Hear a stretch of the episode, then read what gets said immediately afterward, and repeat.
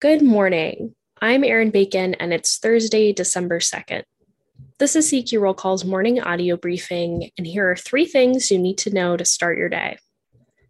House Democrats are hoping to vote today on a stopgap spending measure, with less than 48 hours to go before a partial government shutdown begins.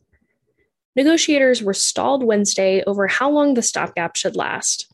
Some Republicans also want the measure to defund a rule that requires certain private employers to ensure staff are fully vaccinated against COVID 19 or tested regularly. Next, Senate Democrats made the case Wednesday for their latest immigration provisions in the reconciliation package. In the so called birdbath meeting with the Senate parliamentarian, Democrats argued that the bill's language complies with the chamber's budget rules.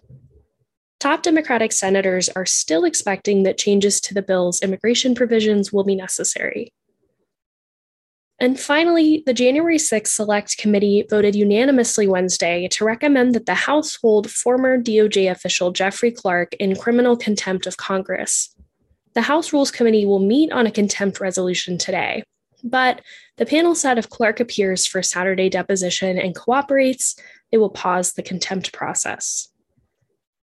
Check CQ.com throughout the day for developing policy news. And for all of us in the CQ Roll Call newsroom, I'm Erin Bacon. Thanks for listening.